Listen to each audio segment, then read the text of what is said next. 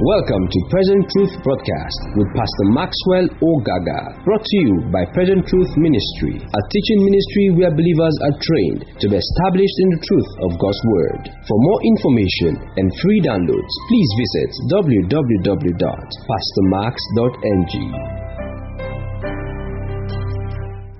Father, thank you because I'm anointed to teach your word and your people anointed to receive. And the word falls on good ground and produce a hundredfold return. In Jesus' mighty name we pray. All right. I started a series on Wednesday. For those of you who were not here, I'll do uh, eight minutes recap to catch you up, to, to make you catch up so we can be on the same level today. Started a series called Healing in the atonement. And we had um, finished the series on the spirit of faith.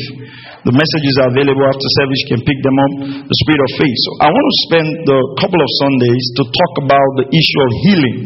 And what I found out is uh, sometimes as believers, we, we do not have probably the proper instruction regarding certain subjects.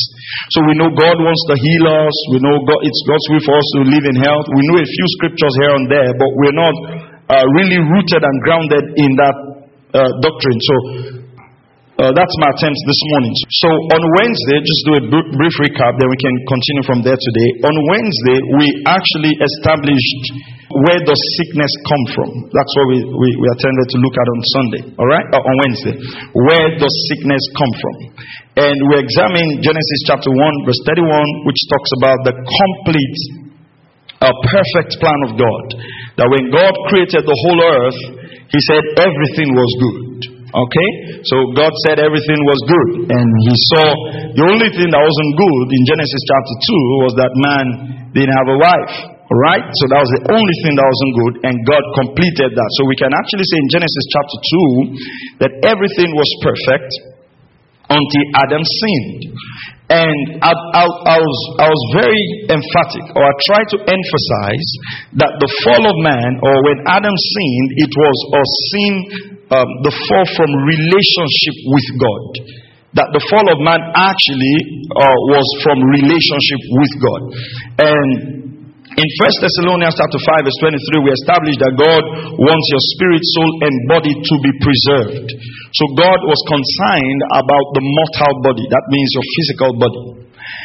And also we did establish that in these days God is no longer dwelling in temples made with hands.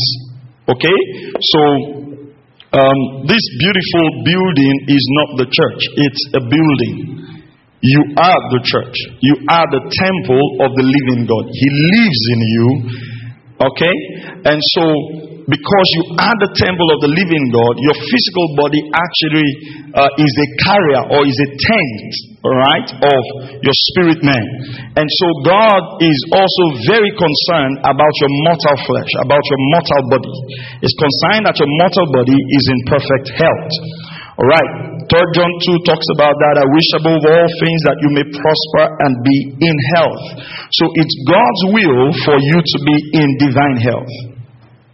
Having said that, we did establish also that Adam, when he sinned and that relationship was cut off, he discovered that he was naked.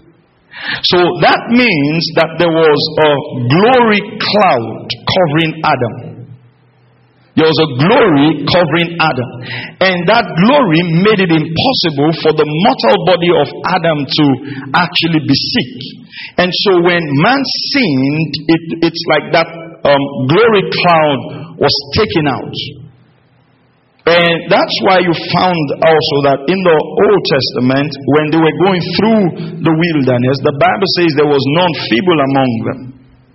Meaning that in the day they were under the pillar of cloud. You know, when we read um, Bible um, terminologies, you know, sometimes we grow up with certain concepts and Every time we read the Bible, we read those concepts into it. So, for instance, when we talk about glory, the first thing that comes to your mind is a cloud. Okay?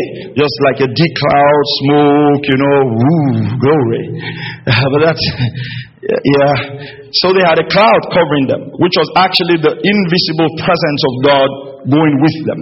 And because of this, they were really literally not feeble, meaning that they were strong in their bodies. So that's, that's the type of the glory. That's the type of the glory. And the Bible says that the new covenant has better promises and it's established on a better covenant.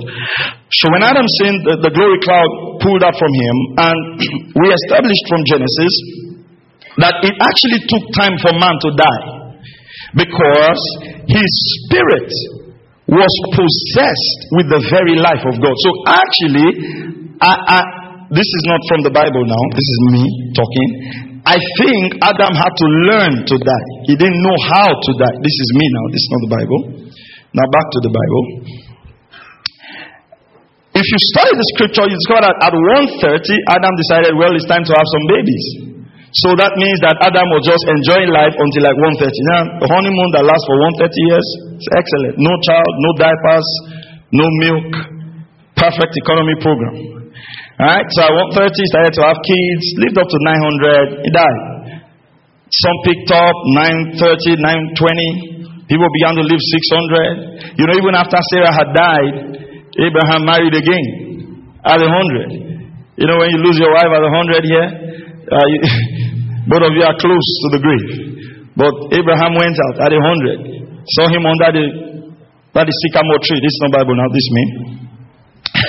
and he said, uh, What are you looking for? He said, I'm looking for a wife to marry. A hundred. But he was still strong. So if Abraham was looking for a wife at hundred, you should know that he wasn't looking like, you know, like I'm looking for a wife to marry. You know, you won't find any. All right. So, so uh, picked up Keturah, had some kids, and uh, just, just going on with God. But as we began to live more, we became more conscious of death. The spirit of fear, the fear of death got into man. And so we begin to die early. So even our lives, we plan it with death in mind. I said it and I'll say it again. Death is not the way to heaven, Jesus is. I am the way, the truth, and the life.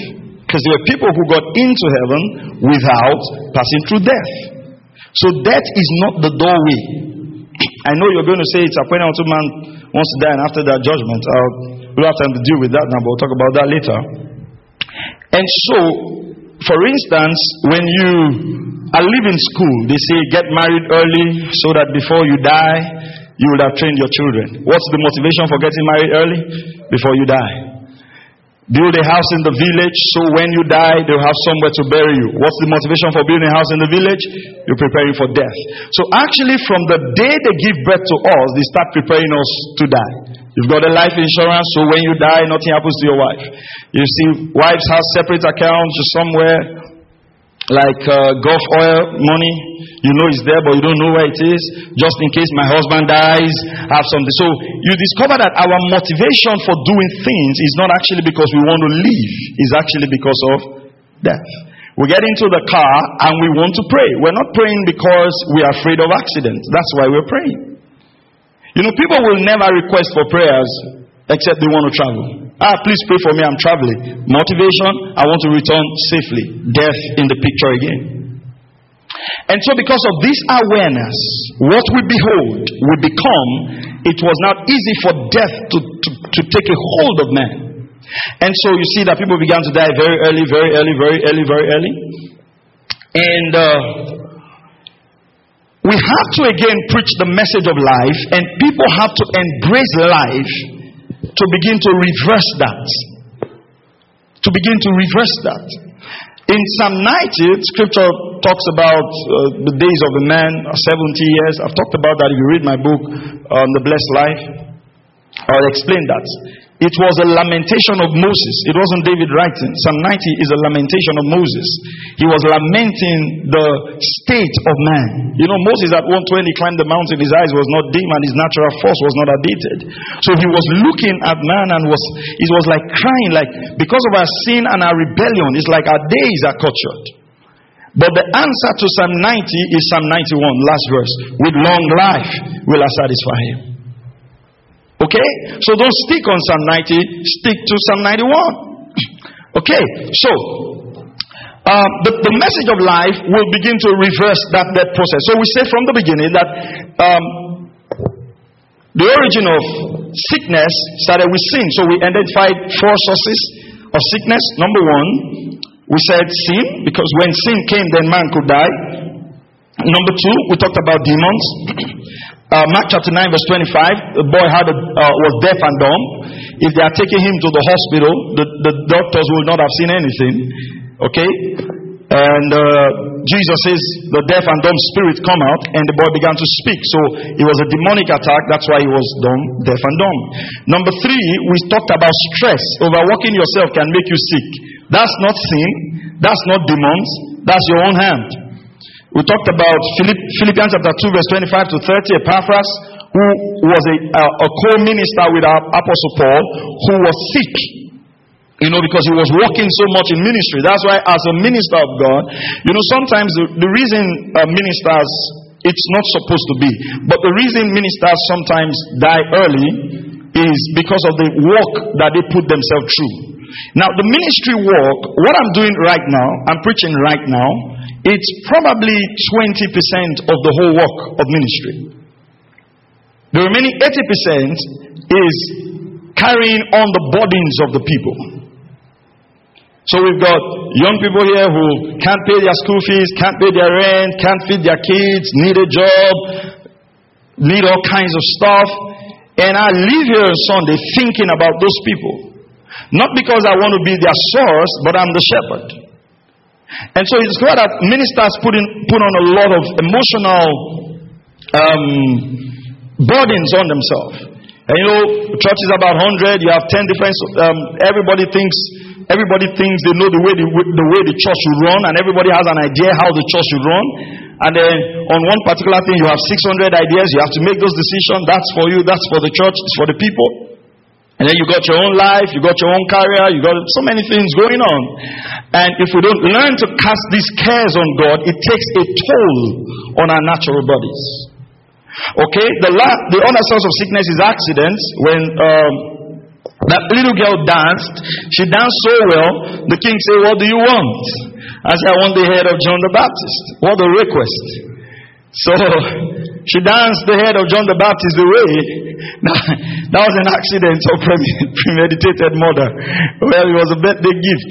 It was a dancing gift for her. Beware of dancers. All right. Then we have um, wrong diet, poor hygiene. Publius, Acts 28, verse 8, had dysentery. We know dysentery is not caused by demons. we know dysentery can't be caused by sin. Really, there is there. Acts 28.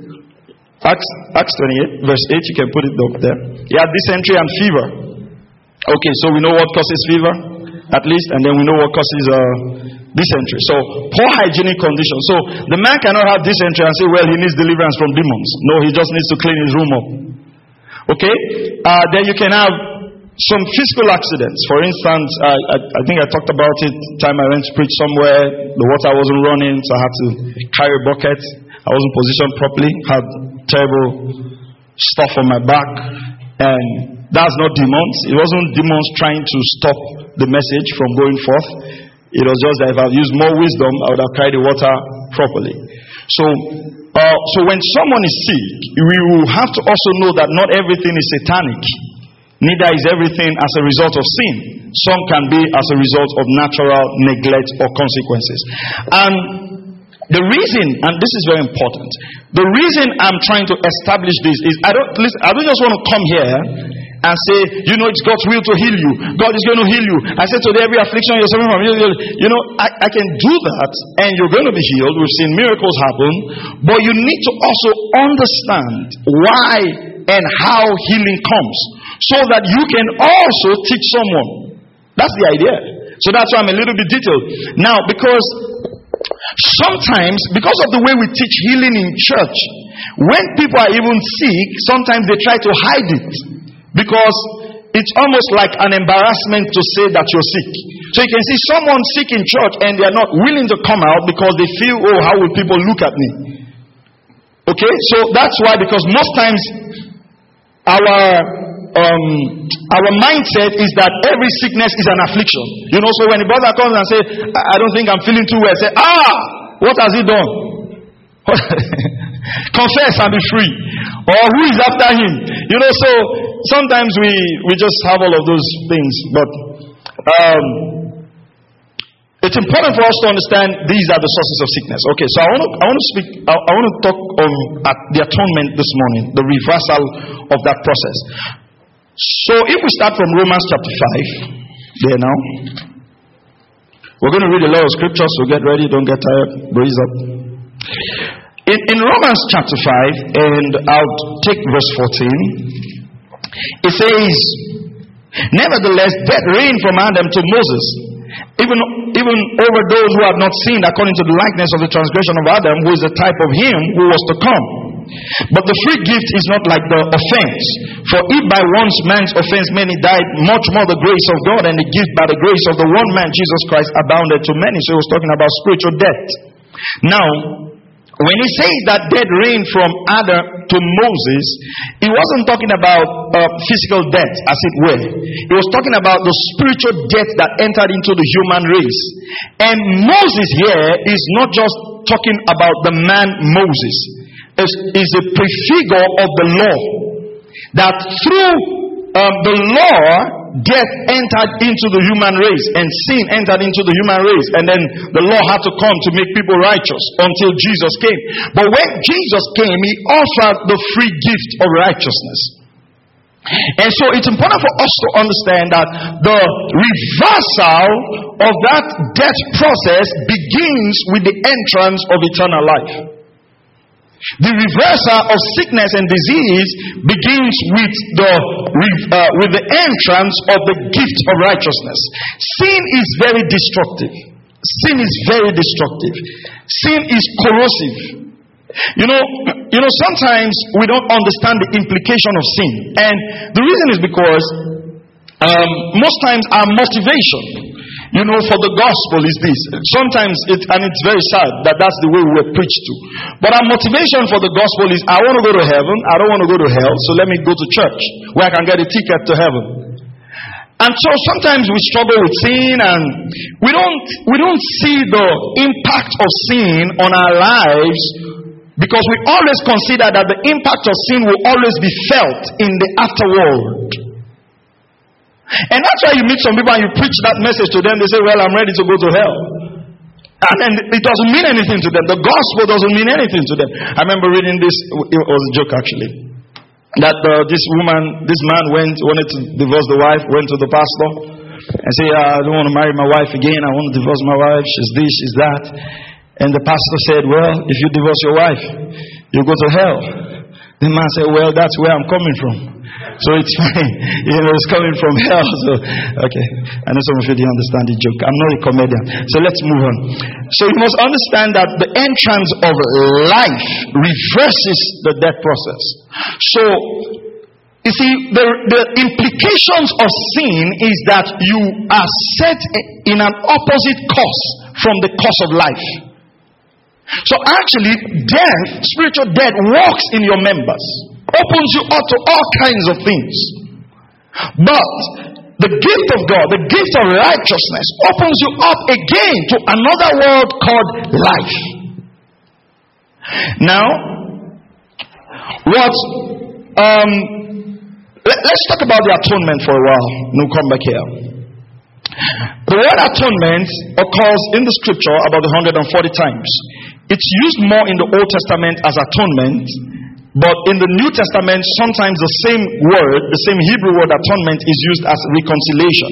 Now, I just want to define what the word atonement means. Regular dictionary, it means the satisfaction or reparation for a wrong or something to make amends. So, a satisfaction uh, to atone is just trying to, like, you want to make amends.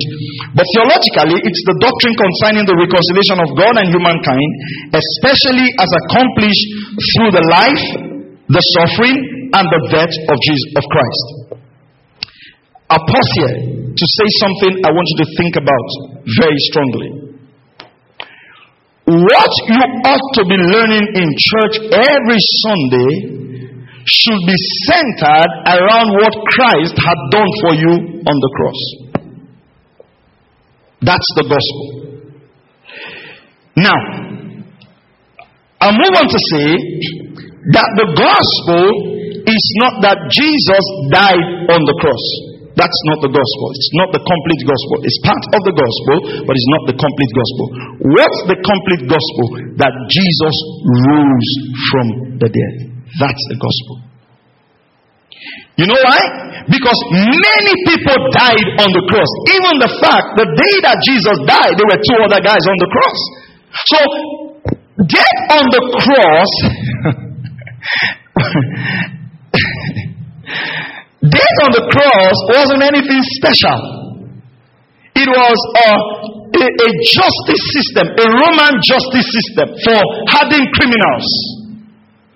You know, so, you know, sometimes when we pray now, we do the sign of the cross or we wear the crucifix. You know, if Jesus had died by hanging, probably we won't be doing this way, we'll be doing this way. It's just a normal death. Or if they had shot Jesus, we don't want to pray after prayer, I would have done like this. You know, some of these nice habits we pick along the way. So even criminals were put on the cross. But what separates the Christ that we serve is the fact that he rose from the dead and that while he was on the cross, it wasn't his sin that took him to the cross, it was our sin that took him to the cross. And because he rose from the dead, the Bible says now we are life with Christ.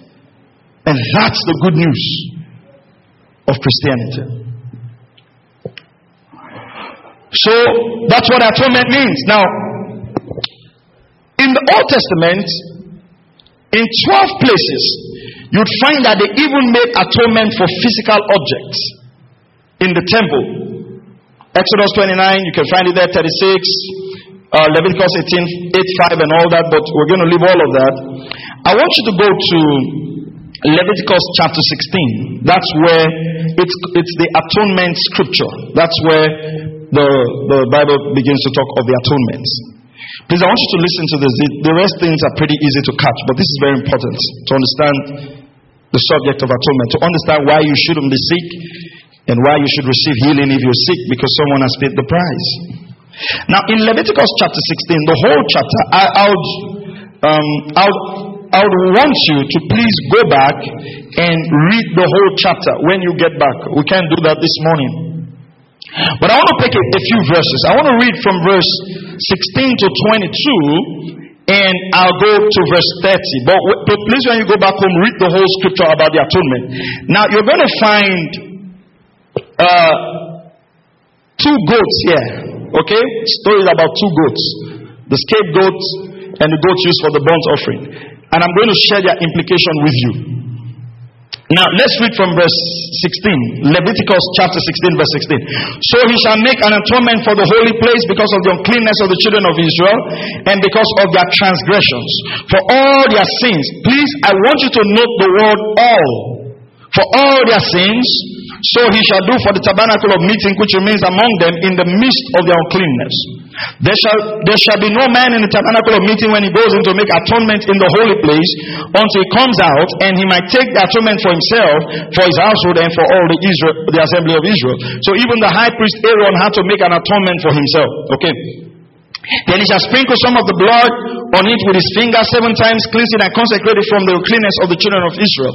I'll pause here to say something about the doctrine of the sprinkling of the blood of Christ. I'll, I'll, i want to say this. I pray you receive it from a good heart. There are things that were done in the Old Testament that have been fulfilled in Christ Jesus that we should not repeat. Not in the name of prophetic acts. So you cannot have a believer now who is born again take Ribena or black currant and say this is the blood of Jesus and sprinkles it everywhere that is sprinkling the blood of Jesus Christ. It's actually an insult on redemption. The blood was actually paid for the remission of your sins, not to sprinkle on your tire for protection. Praise the name of the Lord. Let's move on. And somebody say, but after I did it, I got a job. Pause here to say, truth is never validated by results. Truth is validated by truth. You know why? Because even herbalists have results. Yeah, they do. If you don't know, you should know. So do I judge? Jesus never told us to judge by results. He told us to judge by fruits. He says, if a prophet comes to you and prophesies something that comes to pass, but is leading your heart astray to worship other gods, he says, that prophet is not from me.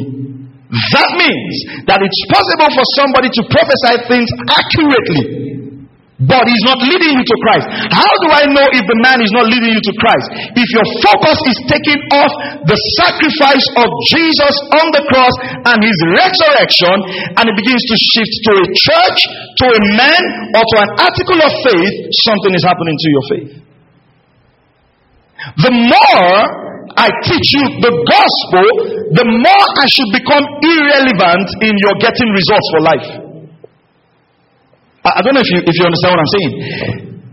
How do I know I'm an effective teacher? The more you can do a lot more without me, the more you can do a lot more without coming to me here.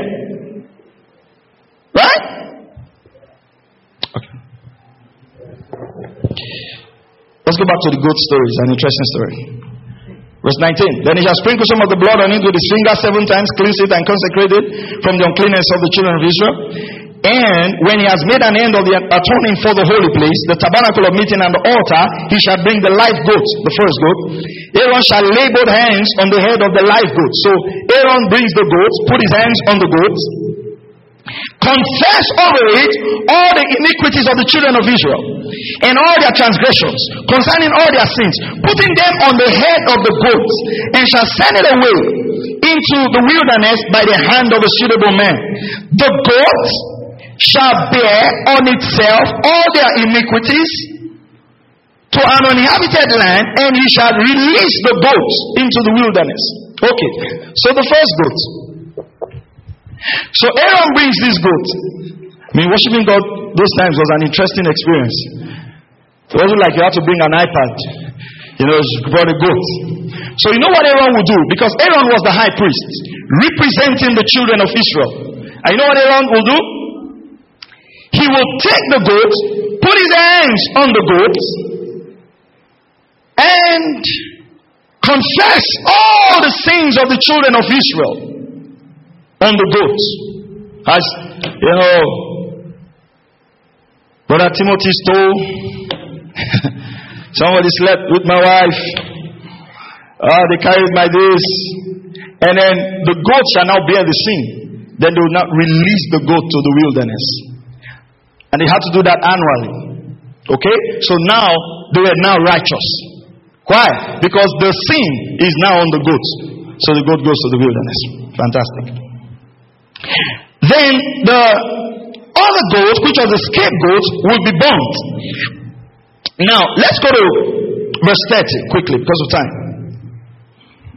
For on that day, the priest shall make an atonement for you to cleanse you, that you may be clean from all your sins before the Lord. Now, quickly put up um, Psalm 103, verse 12 for me, quickly. Psalm 103, verse 12. This was actually what God was trying to fulfill. He says, As the east is far from the west, so your sins, as far as the east is from the west, so far has he removed our transgression from us. How did how is this scripture fulfilled? Through the goats. So when all our sins are confessed on the goats, they send the goat to the wilderness. As the goat is far from you. I know if it was these days, somebody will go back and steal that goat and still eat it and eat all the sins of the people. You understand now? Because we steal anything now. But as the goat walks away, the farther it goes away, the more their sins were separated. But the challenge with this was that they had to do this every year. And so Jesus had to come because the life of a man was never equivalent to the life of a goat. Even though the man was a sinful man, the blood are not still the same. So for man to be totally redeemed, he had to, they, uh, uh, uh, pure blood. In Leviticus, it talks about the life of the flesh is where? Is in the blood. 17 verse 11. Leviticus 17 11. For the life of the flesh is in the blood. And I have given it to you upon the altar to make atonement for your souls. For it is the blood that makes atonement for the soul. Now it's important to understand that because it was the blood or it is the blood that makes atonement for the soul. That's why I'll go back here again to the doctrine of sprinkling the blood. That when you actually say you are sprinkling the blood of Jesus, what you are literally saying is that you're sprinkling the life of Jesus. That's the implication of that. Because the life of the flesh is in the blood. So for man to be completely redeemed from the transgression of Adam, an equivalent blood had to be shed, which is the blood of a man. But now, if the blood of a sinful man is shed, then a sinful man cannot redeem another sinful man. Are we together? Come on, talk to me now. Are we together? A sinful man cannot redeem another sinful man. So it had to take someone with a pure blood. Because David said, In sin did my mother conceive me. So everyone that was born, quickly, Genesis chapter 1, go there now. We're still doing the introduction. Just follow us calmly. But you'll be fine. Praise God. All right. Genesis chapter chapter 5 and verse 1. Thank you, Father. Are you, are you following me so far? If you're following me, say amen. All right, thank you. Verse five, um, Genesis chapter 5, verse 1. This is the book of the genealogy of Adam. In that day, God created man, He made him in the likeness of God. Creation story. Two, He created them male and female and blessed them and called them mankind in the day they were created. Verse 3 And Adam lived 130 years and begot a son in his own likeness after his image. Now, if you follow this verse of scripture, it's telling us two things. When Adam was created, Adam was created in the image of God. But when he fell, he was no longer the image of God. So, you know, I'm laughing. I'm laughing at people who teach generational curses. It's the most ignorant thing to teach ever in scripture. Because you know what? All of us came from Adam. So actually, if we were to go by generational curses, all of us should be suffering from one cause or the other. The question is then, why did Jesus come? It means that his blood was not strong enough to free us from what Adam put us into. What, what the teaching of generational curses actually does is that it actually invalidates and reduces the sacrifice of Jesus on the cross, that it was not enough. Because now, any other person that came after Adam, the Bible did not say they were in the image of God. It says they were in the image of Adam and his likeness. That means everyone after Adam had fallen came in that sin nature. So everybody needed redemption. That is why even Aaron, who was the high priest, had to also offer sacrifices for himself because he was also a sinner.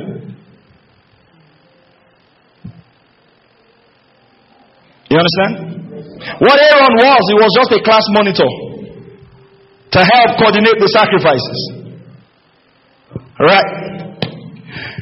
But this was reversed. John chapter 1 now. Go with me to John chapter 1. Let's go back.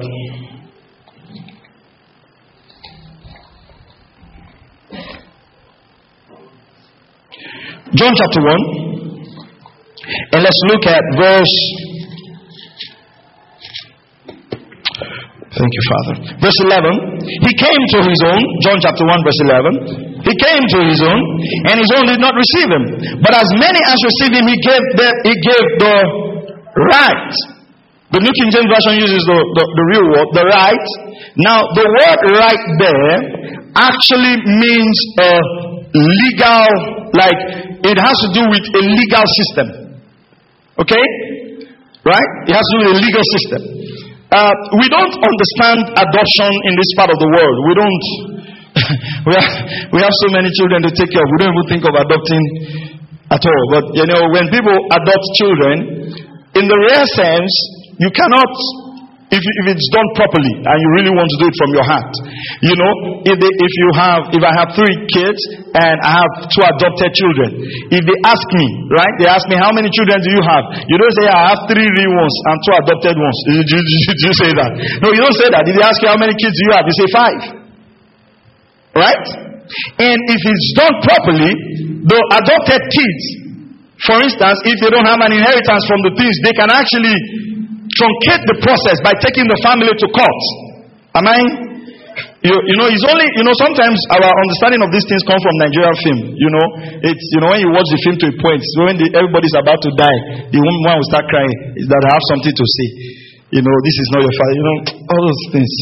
Uh-huh. So, you know, that's the way we think. So when we read adoption, you just think, ah, we hope on the last day God will now say, ah, sorry, I have something to say. The Israelites are my real children. You people that came from money are not the real ones. You know, that's some point.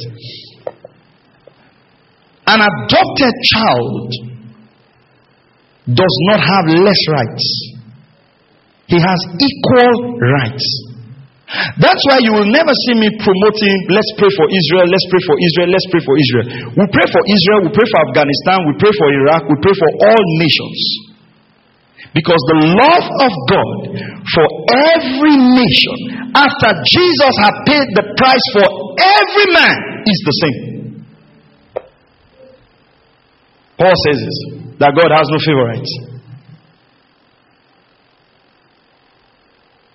So if you travel to Israel, it's a fantastic place just to see the architecture and history. But it's not more holy land than traveling to Finima. Because what now makes the land holy is not the land, but the people who are now holy, and that's why the scripture calls us. I want you to go back. If you study your Bible on your own, go back and read the Pauline epistles. The Paul was careful. Paul was careful to address the new creation in Christ as saints. Greet the saints in Ephesus. To the saints. He was careful to address them as saints. Why? Because they've got rights now to be children of God. Now, let's go on now. It says, to those who believe in his name, who were born not of blood, nor of the will of the flesh, nor the will of man, but of God. So it means that the new creation was born of God, or is born of God rather. So this is where the issue of the atonement becomes very serious because God now takes the judgment of sin upon us upon himself and offers in its place the gift of righteousness. That's why righteousness can only be a gift. Okay, so let me take you through three scriptures and then we'll come back. Remember the brazen altar, Numbers 21, verse 9. I want to read three scriptures and I'll just try and show you something there, then we'll come back. So the two men took all the sins. Numbers 21, verse 9. Numbers 21, verse 9. Thank you, Father. Are you still here? Say amen. Yeah. All right. Numbers 21 and verse 9. Now, if you're reading the scripture, let me let me pause here again to put something that will help your Bible study.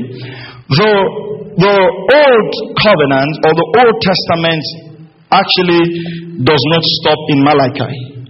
The Old Testament actually stops in John because the New Testament could not be effected until Jesus had died.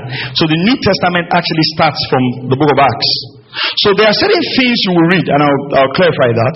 There are certain things you read in Matthew, Mark, Matthew, Mark, Luke, and John uh, basically, they are historical accounts of the life of Jesus. But the Old Testament was still in existence because Jesus was functioning side by side with the Pharisees and the synagogue. And so, So when Jesus healed some lepers, he will ask them to go to the synagogue for the Pharisees to verify them. Because if you were a leper, then you couldn't function in the society. But after you have been healed, they have to now uh, uh, uh, certify you. Okay?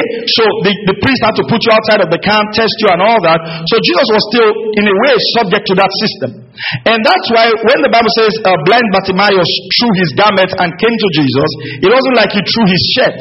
When you were a beggar in those days, they'll test you to know if you are really blind or if you're really a beggar. Once they certify you a beggar, then the government will give you a robe. So when people see that robe, you're wearing that robe, uh, it means that you're, you're, you're qualified to beg. You've passed the, the begging test. You are now free to beg anybody, including the high priest. You know, so when Jesus called for blind Bartimaeus, that's why it's an act of faith. He threw away that garment knowing that he was not going to need it anymore because now he was coming in contact with grace. Praise God. Okay. So, I, I said that to say certain things that if you watch the healing operations in the, uh, in the life of Jesus, they were diverse. Uh, specific mention was made to certain ways that he healed. But in the Pauline epistles, uh, you don't find that so much. The emphasis in the Pauline epistles was the, uh, was the teaching of the man in Christ who he is. Because as the new man in Christ begins to know who he is, he won't get sick. Rather, he will be the one healing the sick. So you see, we must spend time knowing our identity. We must spend time. We must come to church to be willing to know our identity. You know, for instance, you, you come sometimes, I mean, it's fantastic. You can teach eight steps to marital bliss, nine steps to conflict resolution, 16 steps to, to wherever you want to step to. And if you just teach people Love your wife as Christ loved the church. Submit to your husband as Christ is the head of the church. That one verse is what every believer should know about marriage. If you follow that verse, all the steps are there. Let's not treat ourselves like fallen people. Let's not give excuse for our humanity. You know, people when people have misbehaved, they will now say, Are you perfect? What they want you to say is no. Say, hey, we are not above mistakes. How long? He says, Saviors shall arise out of Mount Zion. Have you thought of that? That he referred to you as saviors. You see, the persecution of Jesus, let me explain something to you here quickly. Or detour will be fine. The persecution of Jesus didn't come because of the miracles. They didn't persecute him because of the miracles. At the point when they wanted to stone him, he said, For what of these good works are you stoning me? They said, No, no, we're not stoning you for good works. We're stoning you for good works. Are we mad? He says, But you being a man, make yourself God. That's why we want to kill you. That is the, you know, it's amazing how you can stay in church for many years. You'll be taught many things, but you'll find very few messages of the oneness of you and God. People are literally afraid to teach that. So we always want to rest on the humanity side. But then the price has been paid for us to rise up in glory. So I said all that to make this simple statement. The Old Testament is the message of Christ concealed. The New Testament, starting from Acts, especially the Pauline epistles, is the message of Christ unveiled. So everything you find in the Old Testament points to what? To Jesus in the New Testament. So Numbers chapter 21 now we can read that now. Verse 9 so moses made a bronze serpent. Remember how the serpent came and was biting them? And put it on a pole. And so it was if a serpent had bitten anyone when he looked at the bronze serpent he lived. So here was snakes biting people. And then moses cried out to god and god said well put a bronze serpent there. And everyone that looks up and i think I think I should be right. That's is that a sign of medicine, right? That's medical people symbol. All right. Okay. If you look, You know, at the doctor's chest with that symbol, then you get healed. All right. Okay. So he said, if you look, anyone that looks will get healed. So the power of healing. Remember, this came because of their sin. Right? In verse 7, therefore the people came to Moses and said, We have sinned, for we have spoken against God. So when they sinned, please follow this again. We're going gradually. When they sinned, he opened the door for the serpents to come in. So that means before they sinned, even though the serpents were around, he couldn't get to them. The glory cloud was around them. So they were not beaten because they were serpents around. They were beaten because they had broken the edge. So we are not sick because there are new sicknesses. we are sick because we're talking less about the glory. We're talking less about the life of God in us. Praise the name of the Lord. We're, t- we're talking less about that. We're so scared. We can't eat in anybody's house. We can't eat anything. You're just so scared. And, you, and actually, it's the fear of death. You might be hungry and they say you want to eat. Say no. it's better I stay hungry till I get home before they now poison me. The fear of poisoning is so strong in your mind, stronger than the scripture that says they'll take any deadly thing, it will not hurt them. You don't really believe that. So they had to look up to the brazen serpent. As they looked up to him, they, lived. Now, Jesus gave an explanation of this in John chapter 3. So it would be wrong for us today to put a brazen serpent and ask people to look to it. That's why it's not everything in the Bible that should be practiced. Not everything. Sir, it's in the Bible. It's in the Bible. No, you can't practice it. So I taught you about first fruits. So people say, oh, you have to give your first fruits, give your first salary of every month, or give your January salary. It's a first fruit to God. If you want us to go that way, you won't be able to meet up. No. Say, but sight is in the Bible. Yes, in the Old Testament as offering. In the New Testament, Jesus is our first fruit offering. Never refers to money, talks about the Holy Spirit, talks about those who got born again. Talks about, is that an excuse for stinginess? If you're stingy, you're not yet completely born again. Every true child of God is generous. The nature of love is a generous nature.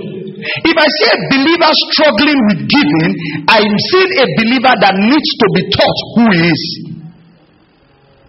Even there are unbelievers who don't struggle with giving. So stinginess can be a nature that you have refused to let go. Well, it's not a problem. The more you learn about who you are in Christ, you will be sure It's like you'll be looking for opportunities to give. Let me let me say this about the Macedonia church. The Bible says, out of their deep poverty, they gave. He says, let this grace abound. I mean, these guys were. Paul says they pleaded with us. Have you ever begged to give an offering? you know, he, you know, God told David, he says, I don't want you to build a house for me. You've got blood in your hands. David said, Okay, I'm not going to build, but I'm going to prepare something to build. And he gave everything they required for the tabernacle. You know, some of us, if God speaks to us now, I don't want you to give a, again, not even saying you have blood. I don't want you to just give again. Say, God, I know you are a faithful father. Praise the name of the Lord. Okay. That widow that went to the temple and dropped all her mites, were they raising an offering that day? No, they weren't.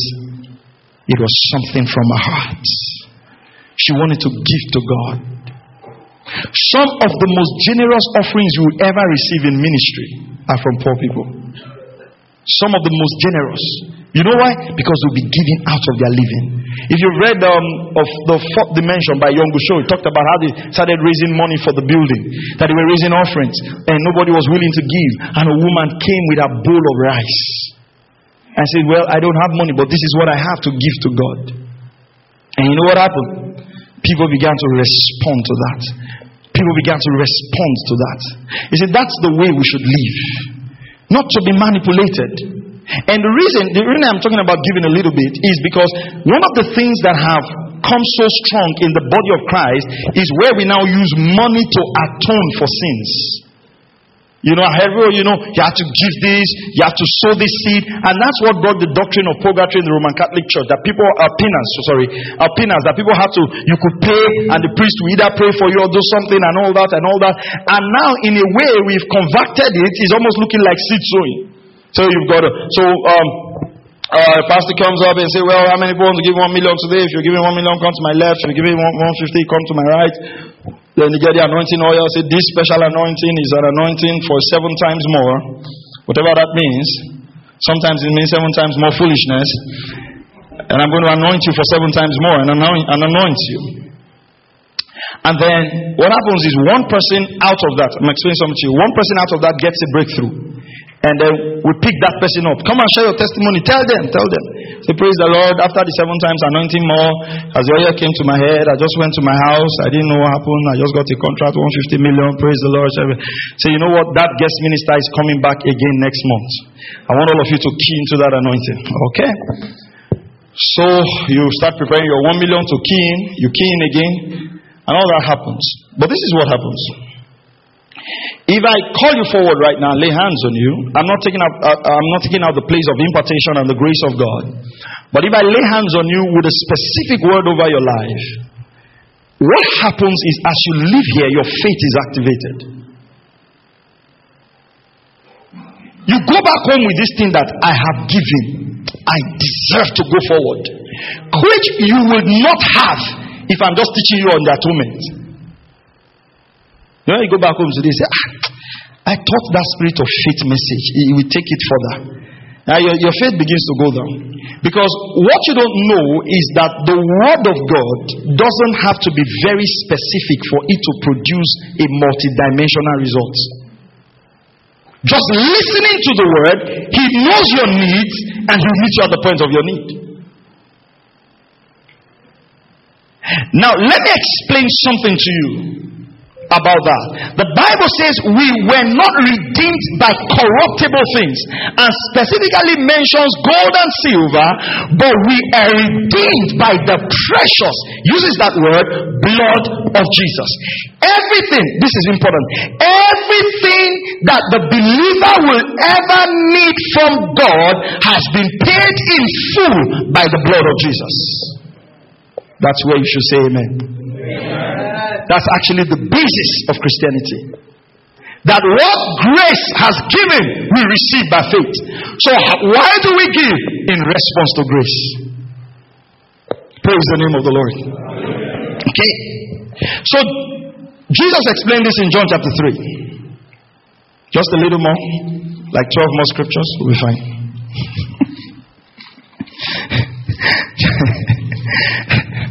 John chapter 3, verse 14. Let's go there now. Thank you, Father. All our sins have been taken care of. Praise the name of the Lord. Death can no longer walk in our bodies. We have life. I love what George Pearson said, the, the son in law of Kenneth Copeland. He says, Sickness is not designed by God to accompany the aging process of a believer. Don't expect to get sick. Don't threaten people with your old age. You know, sometimes you just sit down, help me bring that thing. Don't you know I'm an old man? No, you're walking to church, the ushers clear the way. Don't you know an old man is coming? Don't threaten us with your old age. How old are you? 54. But when Caleb was old at 85, you know what he says at 80 years old? He says, Give me this mountain. I'm well able to. At 80, Caleb was willing to take territories, he wasn't willing to relax. You know, some of this planning for retirement that we plan is actually, um, how do I put it? Is actually it's also part of the death process working in our mind. That's what happened. Go and read the story of Lester Sumrall. God gave him a scripture that in his old age he will be more fruitful. When he finished planting a massive church in Philippines, he went into the US and I mean he just plumbed in and started doing a feeding program and he was one of the first civilians to buy a military aircraft that delivers food in very um, very um, like treacherous conditions like in the jungles. It has never been sold to a civilian from the US government. His faith at old age activated that massive feeding operation. Don't look, don't look at work as punishment. Ah, don't worry, one day I'll just retire, I'll just be drinking, I'll stay in my house, I'll watching TV. No, that's when to catch a new vision for God. That's when to do bigger things for God. Praise the name of the Lord. So John chapter 3, verse 14. It says, And as Moses lifted up the serpent in the wilderness, even so must the Son of Man be lifted up, that whoever believes in him shall not perish but have eternal life. Now, I want us to go to a popular verse of scripture, but I want to show you something a little bit different. Now, go with me to John chapter 12, verse 32. Sometimes we have used this even in prayers. John chapter 12, verse 32. But I want us to read from verse 30 to 30, from 30 to 32. And Jesus answered and said, This voice did not come because of me, but for your sake. Now is the judgment of the world. I want you to know the word judgment of the world. Now the ruler of this world will be cast out. Please, I want you to understand. Remember, I talked about Bible interpretation before, after. Okay? The, now this is the judgment of the world. So what's the subject? The, uh, the, the prince of this world. Now is the judgment of the world. Now the prince of the world will be cast out, the ruler of the world. Verse 32. And I, if I am lifted up from the earth, will draw what? All men to myself. This is said signifying by what death he will die. Now, you wouldn't go back to verse 32, you wouldn't see it in the projector, but if you read, um, if you look at your Bible very well, if it's the one that is properly printed, not just printed to make money, the word men is in italics. How many of you can see that in your Bible? I don't know if it's like that in the electronic versions. Okay, is it like that in the electronic version? The word men or peoples is in italics. Now, every time you read that's one of the reasons I actually prefer still using the hard. Uh, I don't know if that's the way it is on the iPad actually. Because sometimes in the electronic versions, you might miss italicized words. Now, every word you find in italics was not there in the original Greek. It was put there by the translators because they wanted to help us understand the language. I don't know if you, if you follow what I'm saying. Are you still here? Or is getting too long? Are we fine? Okay. Now, remember the focus. Remember where I read this now. Remember where we're coming from. We're coming from Moses. He lifted up the serpent, and people looked, and that judgment on them was taken. And Jesus says, If I'm lifted up, Right, no, uh, um, uh, talking about his death, that Son of Man will lifted up from the earth, and whoever believes will have life. And he comes to say, If I'm lifted up, I'll draw all men to myself. Now, that word is in italics. Now, what Jesus was referring to here, we've even used it to pray, pray in church. You know, let's lift up Jesus so that he will draw people to him. That was what he was talking about. He was talking about men. Never, never refer to men. Take out that word men. Just take it out. Let's read now. And if I am lifted up from the earth will draw all to myself. What is the all? Is the judgment. That all judgments that should come on the human race because of sin will be taken upon him, and he was going to bear our judgment on the cross and after the cross, any man who believes in him cannot have access to life. So that means the judgment of sin on the human race has been completely taken upon Jesus. So you don't have to suffer the effects of sin again once you believe in Him.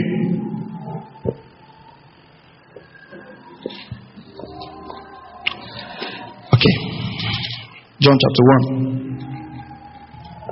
verse 29. This is important. The why, why, I'm spending time to lay the foundation of the atonement is this is the one reason why sickness should not be in your body. Because of all Jesus went through for you. Because the thing for sickness has been removed.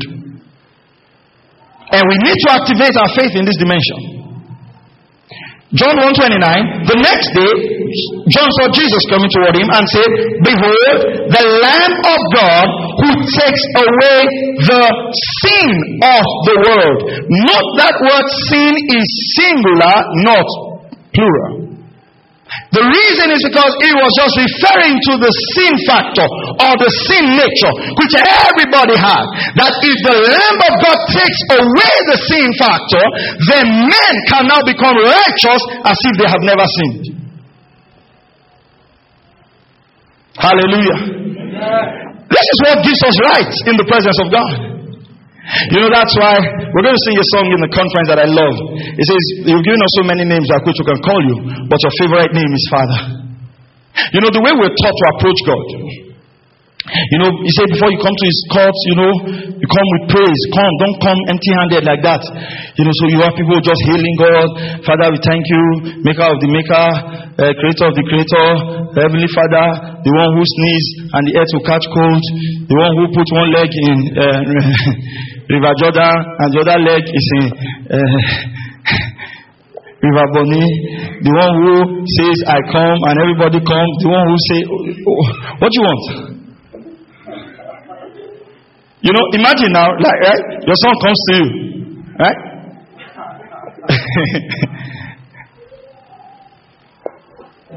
you know, maybe a medical doctor, son comes to you. Doctor, doctor. The one who went to Unica and made first class. Doctor like no other. Husband to my mother. Father to six of us. You'll be thinking like, they said people get mad, but I don't know how it starts. Is it this way? You know the one thing that char- characterizes your children from other children? Boldness and non observance of protocol. The more protocol, the more sin consciousness. He didn't tell us, he says, let's approach with boldness. He says, the spirit of adoption is in us that we cry, Abba, Father. We just come to him and say, Father. You know, sometimes I prayed with people and, you know, I finish praying and they're still there. Huh? And in my mind, I say, well, I didn't try. Then you enter. Father. Amen. Father. That's it. They want you to sweat. Who is answering the prayer? My energy or him? You know, powerful prayers are never defined by how much we punish our mortal bodies to get the answers. Powerful prayers are the effectual fervent prayer of a righteous man. Righteous man. Righteous man. It's righteousness that makes our prayers effective, not our giving, not our fasting, not our denying the flesh. It's because He has made us righteous so we can walk to Him and say, Father, and ask Him for whatever we want in His name that qualifies us. Someone say, Well, after I prayed, it's as if my prayers did not go up. They didn't need to go up. You're seated with Christ in the heavenly places. You are where the answers prayer. Our prayers don't go up. We just pray, for we live in Him. We have our being in Him. We move in Him. He's in us. We're in Him. This is a this is a, a, a family of fathers and sons. That's who we are. Sons of the Most High God. Praise the name of the Lord. Know, the more time you spend in church, the more they groom you in unbelief. That's why when you just gave your life to Christ, it looked like you were having so much answers to prayers. Then you answer, Well, God was just using that to catch you. Now that He has caught you, you have to go through process and mature. Rather, you're just growing in unbelief. You know why you were believing God then? When you just got born again? You just knew God will answer you. But then the more you wasted time, the more you were trying to walk the answer. If I sow, if I go to church and carry cement, if I do this, only you start giving yourself laws. The laws they gave to, don't say, they, God didn't give them 10 commandments. The basic commandment were 613. And if you break one, you break all. In fact, all the Jewish commandments are about a thousand. I have one of my friends in South Africa, a pastor in South Africa. His wife works in a Jewish uh, establishment as a financial controller. On the Sabbath day, they don't even count money. You don't do that means to literally count money, you are not allowed. They call it this work. You don't count money. On the Sabbath day, you don't cook food, you don't do all of those stuff. I know some of you will not survive. you go for grace. Glory to God. So when God took away the sin, He took away the force of sickness. Let's do four more scriptures. Job 33. Thank you, Father, because we're righteous. Hallelujah.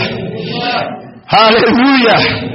You know, some of the greatest, I, have I've observed this, and those of you, some of the greatest miracles I've observed in my life have taken place when I feel I have not prepared the most. I'm, I'm a very, um, I like to prepare my stuff. I like to prepare, I mean, it's not as if I can't preach from my head, but I'm very detailed. And the reason is because, I mean, I, whatever I say here is important. So I, I really take time. But some of the most powerful messages that I have ever, and people come to me and like, wow, this blessed my life. Sometimes are messages that I've maybe walked, I was running around, I just say, oh, let me just speak from my heart. You know the reason? Because in those messages, I really had to depend on the grace of God. But in these ones, I depend on the grace, depend on my notes. This is seven pages, this is 12 pages. Just on the atonement. You understand that? Now, I'm not saying this message is not anointed. But I'm just saying that the more we let go of our works and rest in His grace, the more we just see the outflow of His power. Even when you are believing for healing, just rest on the grace of God and say, Father, I thank you because I know that you've taken this sickness away from me and I'm, I'm healed. Just rest in that grace. One day you just look back. How many of you have had infirmities and after a while you just look back and just cover that. Oh, this place was paining me. It's not there anymore. The grace of God just activated. Praise the name of the Lord. Job 33. Thank you, Father. Praise God. Wow. This is this is beautiful. Job 33, 24. We're talking about a man that, that is dying and he rests, but we don't have time. Verse, let's look at verse 22. Yes, his soul draws near to the pit, and his life to the executioners. If there is a messenger for him, a mediator, one among a thousand, to show man his uprightness. This is an interesting theology. He says, if there is what is uprightness, what other word can we use for uprightness? Righteousness. He says, if this man is almost dying and I can find a mediator to show him his righteousness, look at what is going to happen. Look at the effect of that.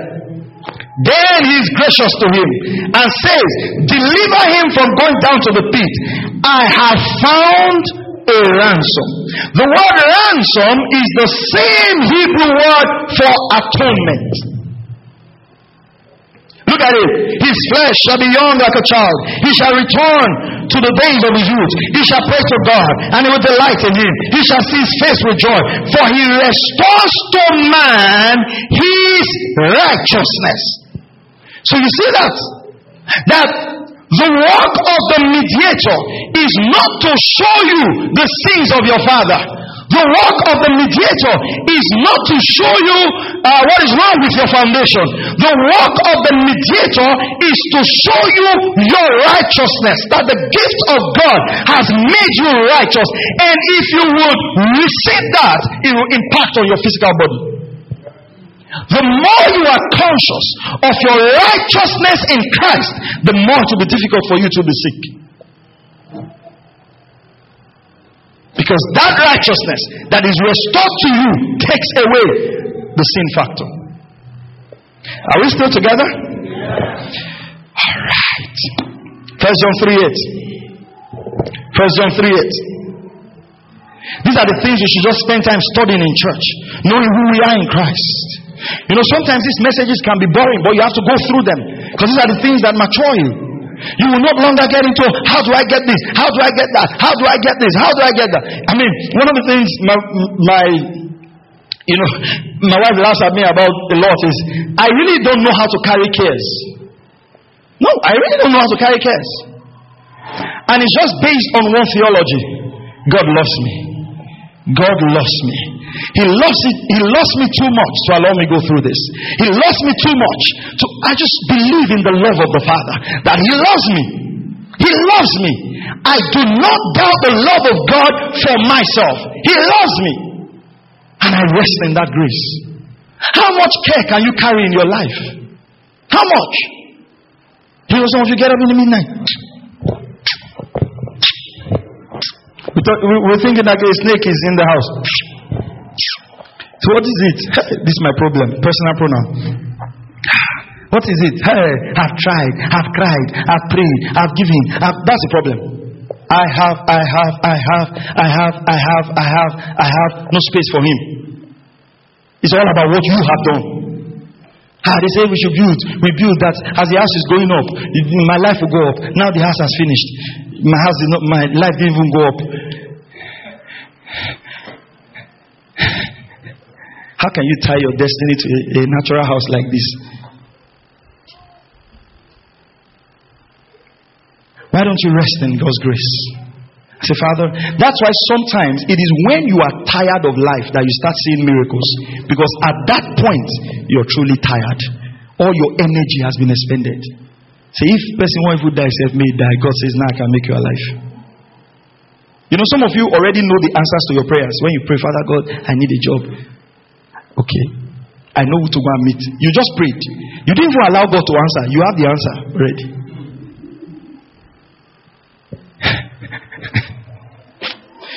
Look at 1 John 3 8. 1 John 3 8. He who sins is of the devil, for the devil has sinned from the beginning. For this purpose the Son of God was manifested, that he might destroy the works of the devil. So if he's going to destroy the works of the devil, what is part of the works of the devil? Sickness. I'm going to, maybe when I finish this series, I'm going to talk about Paul's thorn in the flesh. I think maybe the first Sunday of June.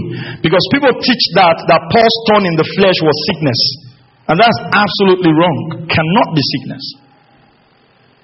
Because he now said, God said to him, My grace is sufficient for you. Grace and sickness cannot be in the same place.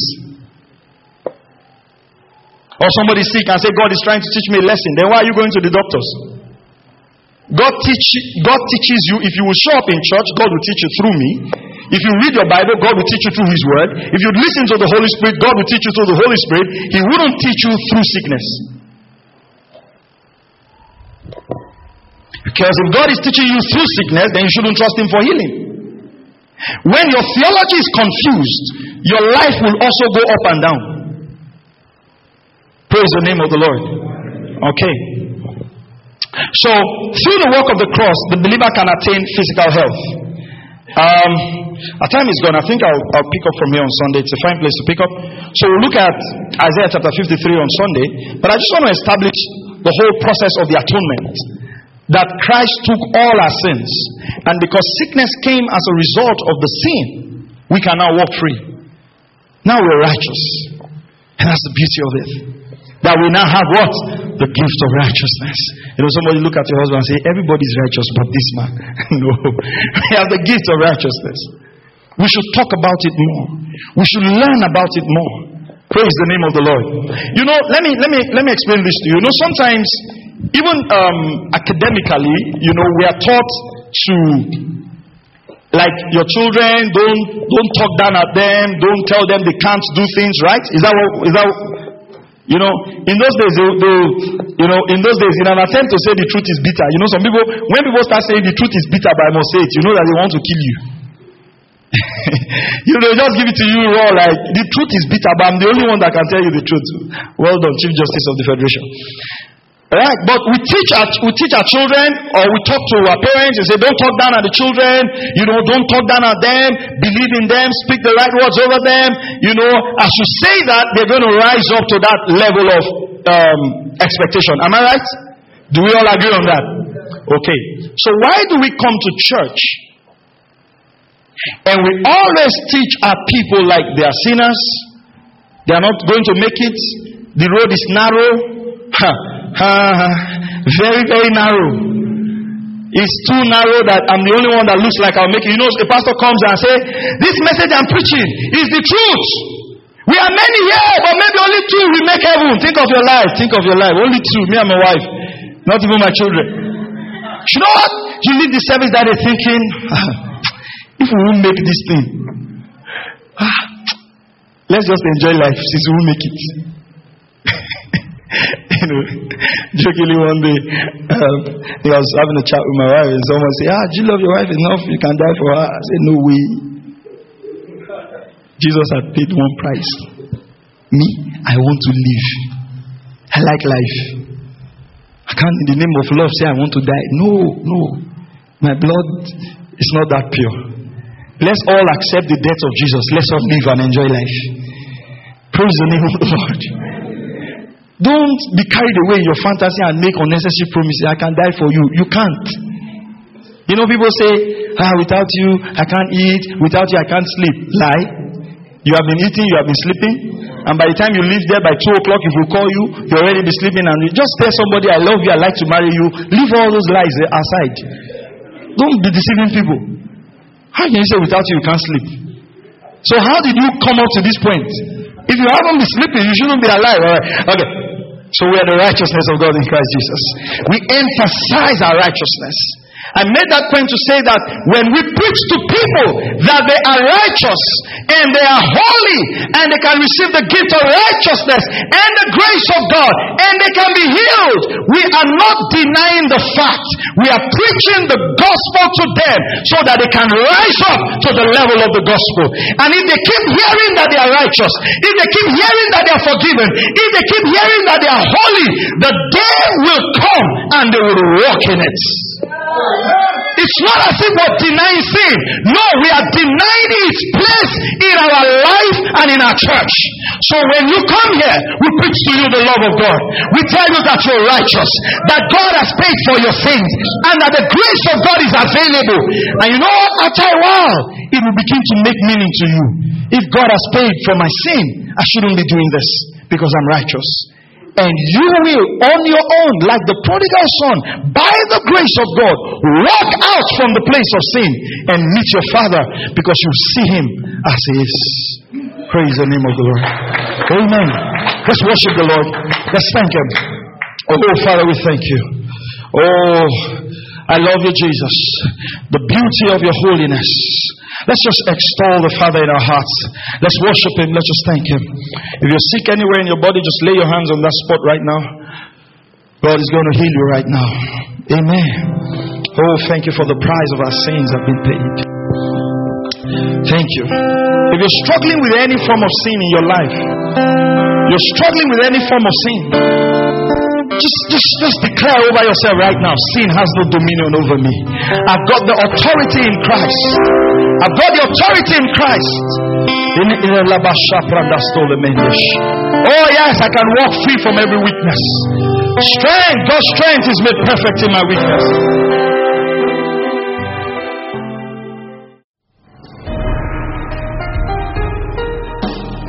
Thank you for listening to Present Truth Broadcast with Pastor Maxwell Ogaga. For more information and free downloads, please visit www.pastormax.ng. We would also like to hear from you. Send us an email info at pastormax.ng or call 0805 888 7575. God bless you.